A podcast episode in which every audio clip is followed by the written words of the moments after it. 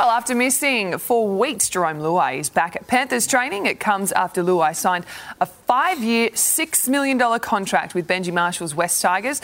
The triple premiership player will play his final season with the Panthers this year before heading to Concord in 2025.